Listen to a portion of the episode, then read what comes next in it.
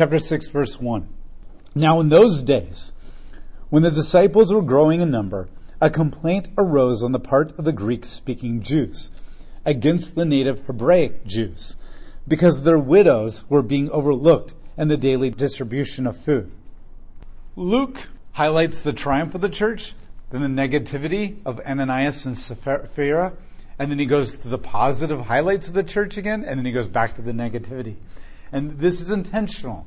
It's not just a, a, a, a, complaint session on the church. And you know another reason they suck? Here's what it is. Another reason why they're crappy? Here's another reason. Okay, this isn't a rant against the church and its flaws. Nor is it like, we're so amazing. We did all these things. Unlike your generation today, it's this is the reality. This is the reality. And by going back and forth, not only is this a very popular thing, or a very common thing, a hallmark of Jewish literature. It's called interchange, where you go back and forth between two contrasting things. But it also keeps things balanced enough that you're not just going to the depression and negativity, then lift it up, that kind of stuff. It's just, just enough back and forth to help you get a good, accurate picture of what's going on. At this time in the early church, Jerusalem was divided into two groups of Christians. So we have the, the Jews. The Jews are the, the non believers, the part of the, the Judaism. And within the church, though, we had two kinds of Jews at this point. We had the Hebraic Jews, or what we can call the native Jews, and then what's called the Hellenistic or the Greek Jews. Now, they're all ethnically Jews, they're all descendants of Abraham. However, what has happened is over the time, two things have happened. When they were taken off into exile, many of the Jews, when they were allowed to come back under the leadership of Zerubbabel and Ezra and Nehemiah, they were brought back. And most of the Jews did not return back to Israel. And so there was a couple of scenarios that happened. First, when the, when the Assyrians came and took the northern tribes away, they left a few of the poor people behind, who then began to intermarry with the pagan people after the exile. And then Nebuchadnezzar came along later in 586 BC. The, the Babylonians came and took the, Judah and left only the poor behind too and took the, Judah off. The vast majority of the 10 tribes in the north, the Israelites, were just killed. And those who weren't killed were then dispersed across the empire or left behind and began to intermarry. So pretty much all those tribes became intermarried with all the other people around them, or they were dead. And then when the Jude- Judah was taken off, many of them prided themselves in their ethnic purity. So a lot of them did not intermarry with the people off in Babylon, and the poor stayed true here. So when they came back out of exile under Zerubbabel and Ezra and Nehemiah, they really Ezra and Nehemiah started getting very dogmatic about ethnic purity, wrongfully so, non biblically so.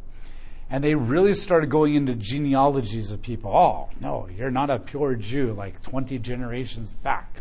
Okay, you're not exactly one of us. We don't need your help rebuilding everything. And, and sometimes it was that extreme, and sometimes it wasn't, but it was always there in some kind of a way. And so they sent them away. And when the, the, the, Jews in the north, who had been left behind and intermarried with everybody and became known as what we know today, the Samaritans, when they came back and said, You're back, we would love to help you rebuild the temple, they're like, No, you're not pure blooded. And so Judah started over the years becoming just the pure blooded Jews. We're closer to the temple, you live further away. Some people never returned in the scattering. Other people came back many generations later, and they were like, I know maybe my parents weren't committed to coming back like they were supposed to under the command of Jeremiah, but I'm not my parents, and I want to be here. And they're like, ah, but you weren't here in the earlier generations, and you're not pure blooded. And the, the Jews of Jerusalem started getting this idea of first class and second class Jews. And those were part of the diaspora, the scattering. The ones who lived further away from the temple didn't come to the temple as frequently because they lived further away. They began to replace the temple with the synagogues and that kind of stuff. And, and though they had synagogues in Jerusalem, they also had the temple. And they, they started having this idea that you've intermixed with the Greeks. You've even adopted Greek names, you've adopted Greek cultures and that kind of stuff. And even when the Jerusalem Jews adopted Greek names, it's still, yeah, but we're We're still not doing it like you're doing it. And it doesn't mean that every Jew in Jerusalem thought this way, but the elite, the intelligentsia did. And they're trickled down to whatever degree to other people in Jerusalem. And so there's this idea that we are the native, pure Hebrew speaking Jews that came back to Jerusalem for the very beginning. We have been close to the temple. You, you, you came and visited because of Pentecost. You're from somewhere else. You came later. Your parents weren't as committed. You, you've intermixed with other people. You've adopted a Greek kind of a culture more than what we would be okay with. And so they're all converting to Christianity. Some scholars teach that this is the Jews, Jewish Christians versus the Gentile Christians, but that's not what's happening, and not yet. That will come, but not yet. Right now, we're in the heart of Jerusalem. This is in the very early days of the Christian church when everybody was on fire for Christ, and there's still that honeymoon, I just accepted Christ and I'm on fire and I'm going to change the world and do everything right. In the very, very, very beginning, it's but you're a second class Christian, just like you are a second class Jew. And whether they're saying that intentionally and outwardly, or they're just thinking it inwardly, the reality is in their actions, that thinking and that mentality is coming out in the fact that they're just conveniently ignoring the Hellenistic Jewish Christians. Whether they realize it or not, whether it's intentional or not, whether they kind of do, but they're just going to justify it. How in the face of everybody it is, how subtle it is, we don't know. But it's happening because somewhere deep inside they have bought into this philosophy of what kind of Jews those people are, and therefore what kind of Christians they now are. The widows, who are completely dependent upon the culture to take care of them because of the way that it's structured, they're not having their needs met. And so we saw two places where people were selling things to meet the needs, and whenever there was a need, it was being met. That's not lasting long. As the outside Jewish people are coming more and more to Christ, and the, the, the, the, internal parts of the church are becoming more diverse and more different groups of people, that meeting everyone's needs is not happening like it should. And so the Hellenistic Jews are coming and saying, This isn't cool. Our people are being ignored. They're not being taken care of. There's real needs here. And we and, and the other thing too is the Hellenistic Jews are probably more dependent upon the native Jews because the native Jews would have been more wealthy. Overall. Overall, consistently across the board, the native Hebraic Jews would have been far more wealthy. They would have had a higher percentage of wealthy people, which means the Hellenistic Jews would have even a harder time taking care of their own people. There's a sense of we're being left out, and all of us have been there and know how much that hurts. So the 12, this is one of the very few cases. Um, this is the only time, actually, the phrase the 12 is used by Luke. And probably the most likely reason it's being, they're being called the 12 right now is to intentionally distinguish them from the seven, um, the seven people that will, you want to call them deacons. Um, they're not called deacons here, but that kind of an idea. To distinguish them from the seven deacons that are going to be picked later in this chapter or in this paragraph. And so this is the only time they're mentioned the 12, called the 12. So the 12 called the whole group of the disciples together and said, It is not right for us to neglect the word of God to wait on tables. Now that sounds a little harsher and derogatory than what it probably was. But, be, but carefully select from among your brothers seven men who are well attested, full of the Spirit and wisdom, who we may put in charge of this necessary task. So the disciples say, We have been called specifically by Christ to spread the gospel and teach.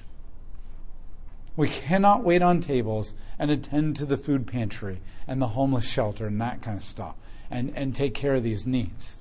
Now, what this doesn't mean is that's inferior and that's below us. They're obviously out there healing the sick and the poor and even the marginally like unclean. Don't you dare touch them and go towards them. So it's not like this is below them. What they're saying is we know clearly what our mission is. And it is not this. Not that we never will do this, but this is going to take a, this is going to be an office. This is going to be time consuming. This is going to require somebody doing this on a daily basis. And it's one thing for us to roll our sleeves up and help you here and there, but we cannot administrate it. And that's the point It's not saying this is below us, we will not do this, we will never help. It's just that we cannot administrate this. I, I can't administrate the children's ministry and the outreach ministry and the youth ministry and the homeless shelter ministry and the disciple ministry. Like, right? Nobody is capable of administrating every single ministry that there is. And that's what the disciples are saying. That's what the apostles are saying. And so they are going to delegate it. Now, this is very powerful because what it shows is that the early apostles don't see themselves as the only authority. They see themselves as a specific authority in a specific area and ministry of the church, but not as the authority over every area of the church. They don't have an iron grip on the church and everything it go happens. They are not micromanaging everything. They're not having to be there making every decision, everything, because God forbid it get out of my vision and my control. They have clearly seen the work of the Holy Spirit. They clearly know that God will do what He wants to do. And so what they're saying is, we're going to delegate this. And there's no sense that they're going to come in and check in on them. Now, I'm not saying there shouldn't be hierarchy. I'm just saying this is a very good example that there is no power being exercised over other people by the apostles. They have a ministry, they have a calling, they have a purpose, and that purpose is overwhelmingly huge in sharing the gospel and teaching. And there are many other people in the body of Christ who are well equipped to handle that mission and that purpose, which is huge and has to be dealt with on a daily basis.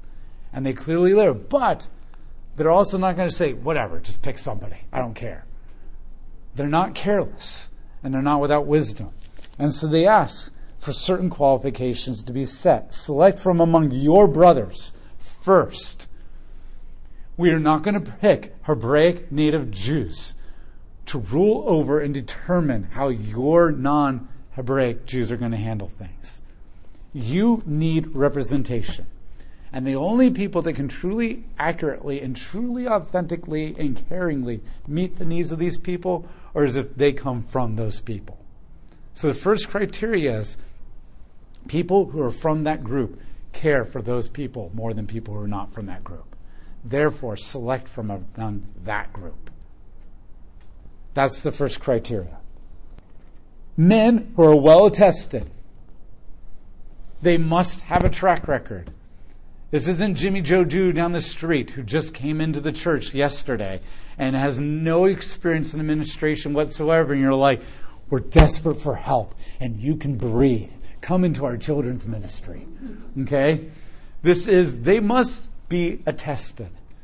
They, they must have been a Christian for at least a little bit. They must have some qualifications for administration. But most importantly, what this word truly means, they must be respected as men of character. That's what the word attested truly means. That when they're given responsibility, does it mean that they don't have a learning curve to do? No. Does it mean that there won't be struggles? Does it mean that they have to perfectly have gotten a master's degree in administration of Hellenistic Jews and food distribution? No. Could it be the first time that they've ever handled this kind of a project? Yes. But they must be attested as someone of good character who is responsible with things.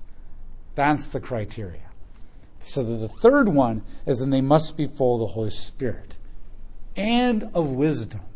And this is debated whether spirit and wisdom should be seen as one thing or two separate things. But there's an idea that yes, you can have wisdom outside the church, but the only wisdom that truly matters is the one that's being led by the Spirit. Because I feel like I've been gifted with the gift of wisdom, but I also know where my wisdom has also just been my wisdom. No matter how gifted you are, there's still times where you've done it in your flesh and your energy and you've thought that it was God, but it really was just you.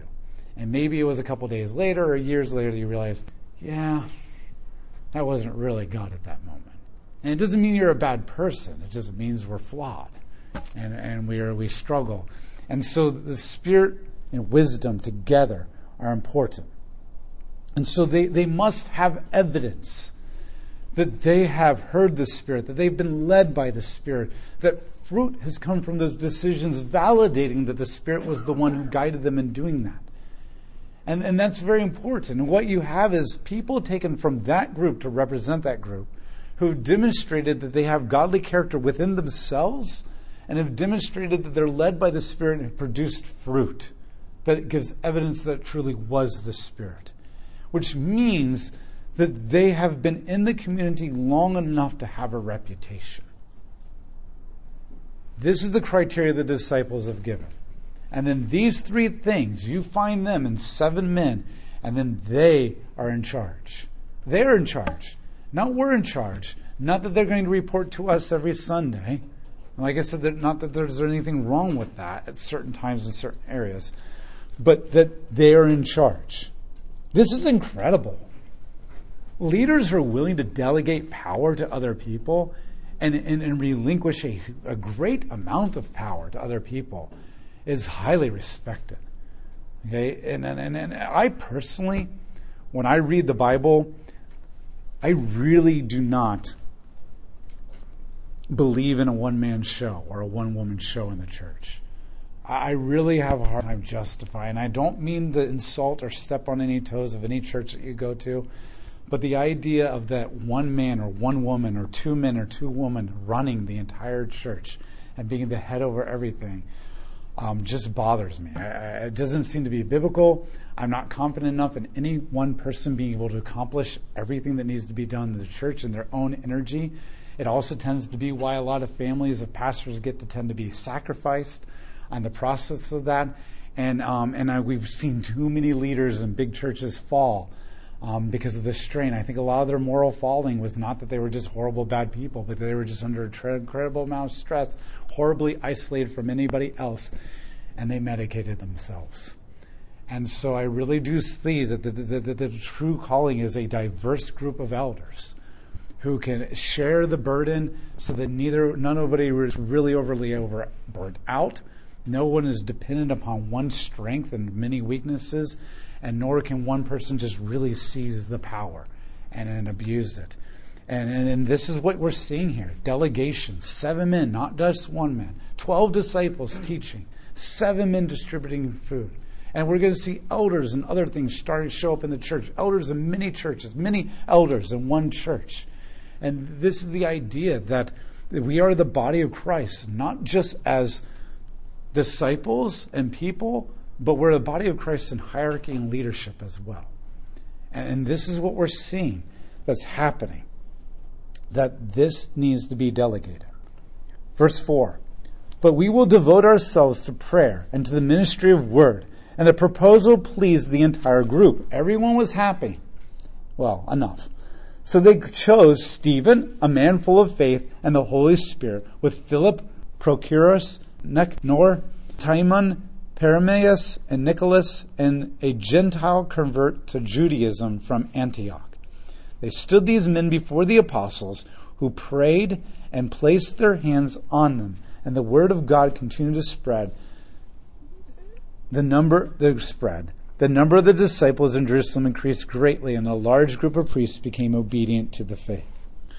When the apostles laid their hands on these seven men, this should not be seen as a formal ordination of making them pastors, teachers. What it is, is that it is showing that they have blessed them. So the notice it was the community that picked them. It was not the disciples. It met the approval of the community. That's, that's very important. If you put people in power to be over something, and most or all, or even a large percentage, do not respect nor back those people, then that's going to create even more problems. Because then what you have is grumbling and complaining and rebellion and chaos. But the people picked them. The people approved of it. The people saw that this was a good idea. And the people presented them to the apostles. And the apostles publicly put their hands on them and said, We bless this. We bless your choices.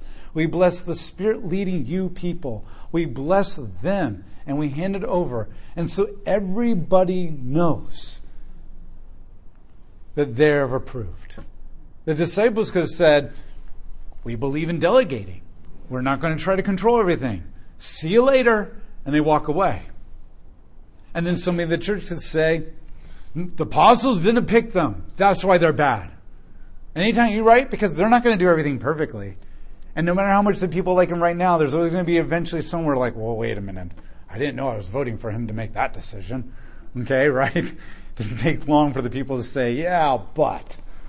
And they could easily say, because it's the apostles, they didn't pick them. If we had apostles pick them, everything would be better. Or the apostles could have picked them and walked away, and then they turn out to not be good, and the people are like, see, those apostles, we didn't pick them, they did it. And then they just walked us away and left us with these corrupt leaders, right? But the fact that everybody was involved in the right way, in the right balance. And it shows that everyone amen this. Everyone did.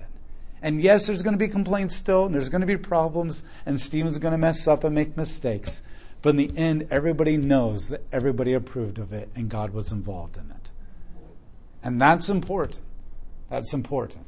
And I'm not saying that this is the way that you should structure a church with 12 apostles and seven deacons, and they do this and they do that and that. What I'm saying is that this is the model for how to delegate, how to pick things, how to determine qualifications. Peter, Luke is not saying structure your church like this. He's saying there's great wisdom here and how you delegate, shh, pick people, approve of them, and back them up. That's the point.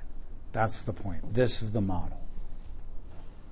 And so the gospel began to spread even more because everybody was in their proper place doing the proper thing. And what's interesting is even a large amount of priests now, the priests are from the Sanhedrin, the priests are from the Sadducees. And everybody knows the Sadducees are the most politically power, money, and Rome corrupted group of people. I didn't say every single priest was, but that group. And yet, that group is beginning. It doesn't say a couple priests came, it's a large number of priests. And not the ones on the outskirt away from D.C., but the ones in the heart of Washington, D.C., so to speak. They began to come to Christ. Tannehill says this The early church had problems, but according to Acts, it also had leaders who moved swiftly to ward off corruption, find solutions to eternal conflicts, supported by people who listened to each other with open minds and responded with goodwill. I think that's a very powerfully concise statement. Yes, they had problems but they didn't push it off and be like, I don't want to deal with that. They didn't allow it to grow and fester and become an open wound and a cancer that spread. They moved swiftly and they dealt with it. Nor do they, on the other extreme, say, my way or the highway. It was done with group approval. They had open minds. They allowed the people to speak. They allowed them to input. And then they took the input of the people and actually made decisions based on the input. And so you see swift action to deal with the problem, and yet the people are allowed to have a great influence into how it is done. Constable says this this pericope helps us see several very important things about the priorities of the early church. First, the church showed the concern for both spiritual and physical needs. Its leaders gave priority to spiritual needs, prayer, and the ministry of the word, but they also gave attention to the correcting injustice and helping the poor. This reflects the Christian's commitment to loving God wholeheartedly and loving their neighbor as themselves. God's great ethical demands. Second, the early church was willing to adapt its organizational structure and administrative procedures to minister effectively and to meet the needs.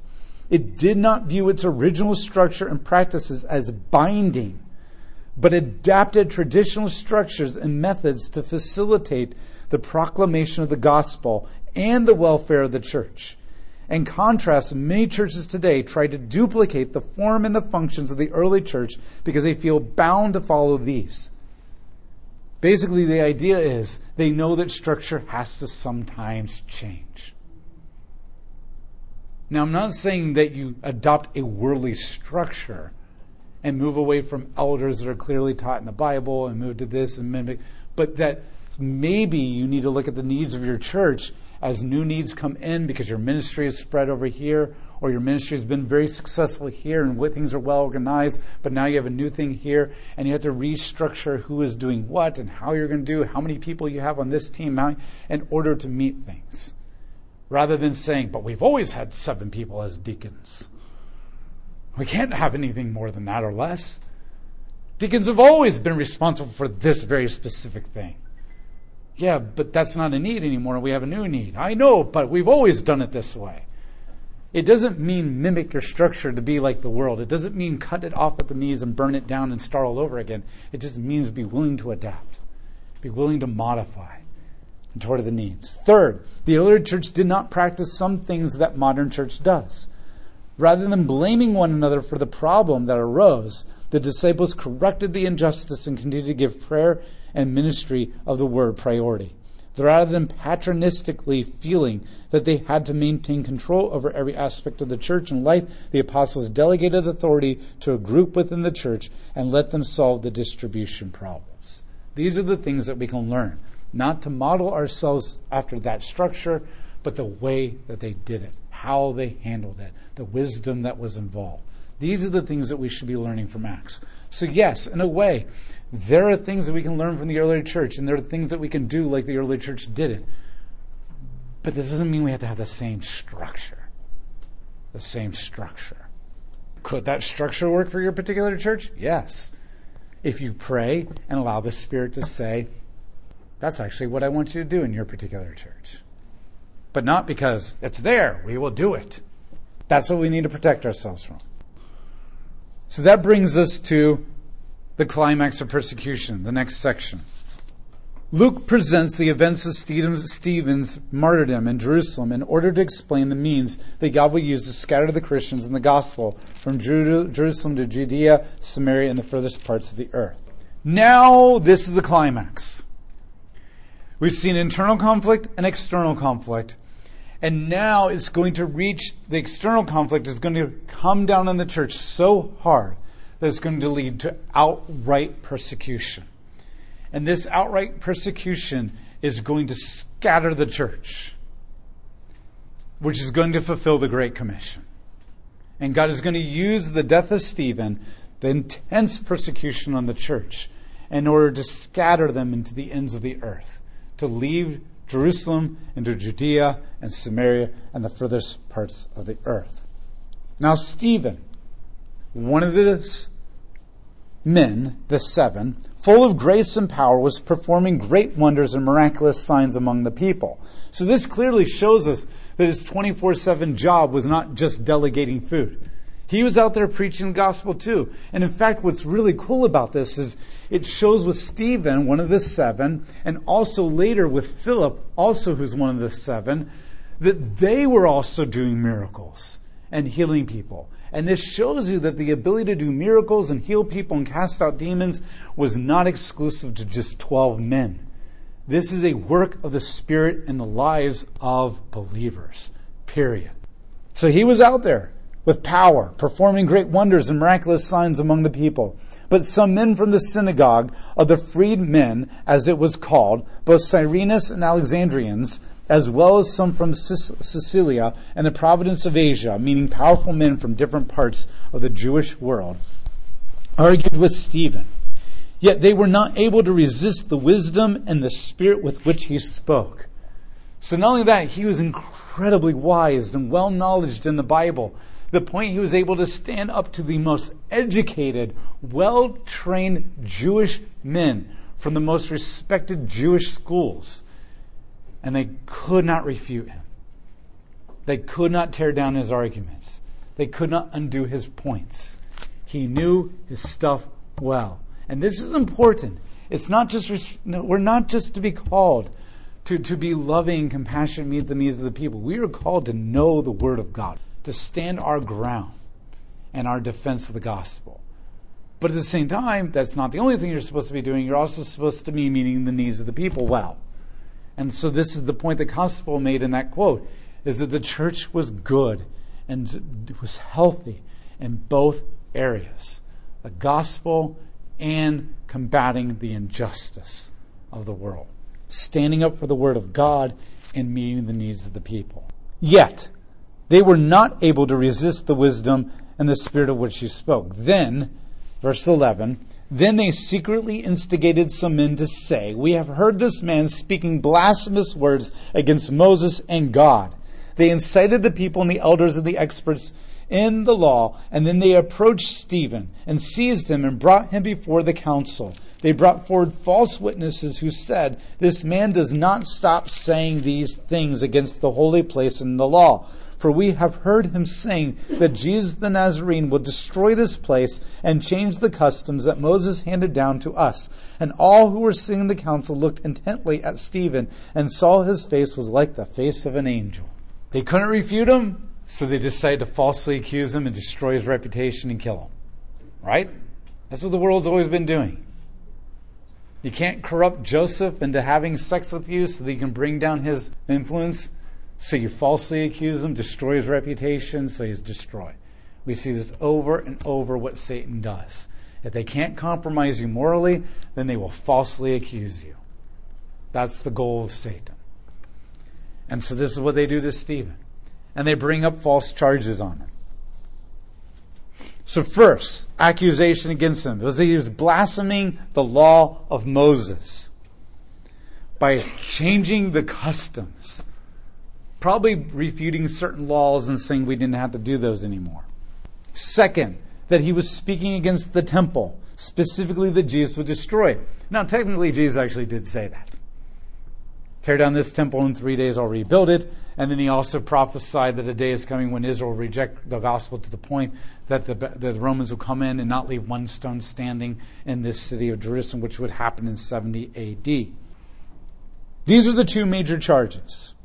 You have to understand, for the Jews of this time period, their identity, their identity as Jews was found in three things. First, they were physical, biological descendants of Abraham.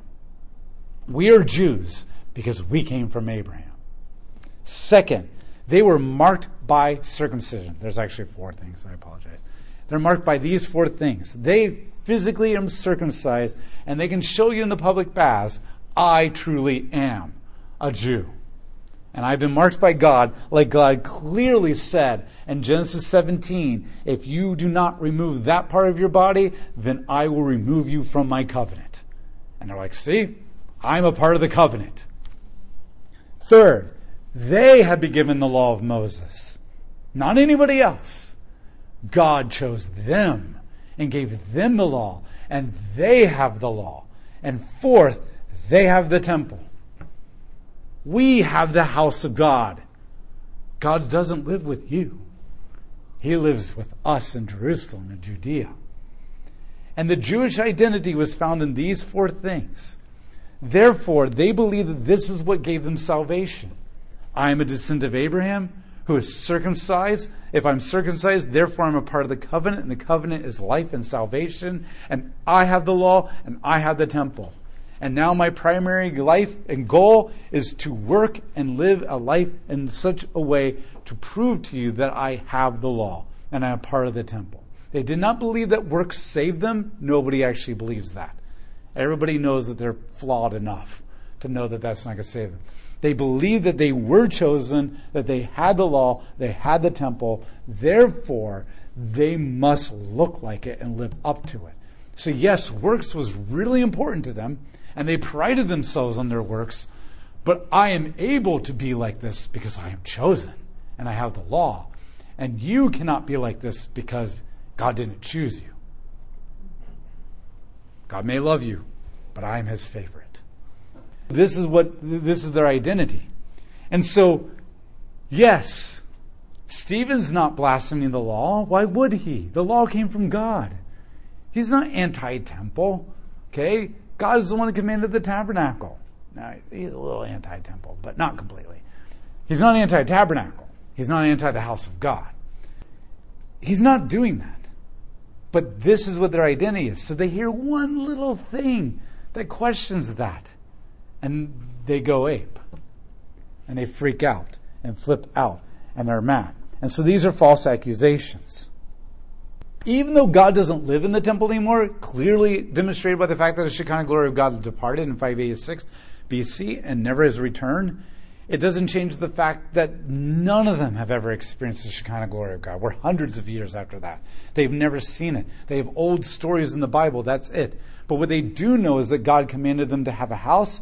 God destroyed it. They rebuilt it. Haggai and Zechariah told them, rebuild the temple. If you don't, then God won't bless you. So they assume that God is still living there. Even though it's not physically demonstrated, they believe that He is. So therefore, you're going against the house of God. Worship could only be done in the temple. And the political power of the Sadducees was found in the temple. They controlled the temple, they controlled the sacrifices. If you can control the religion of a people, that makes you far more powerful than if you control anything else.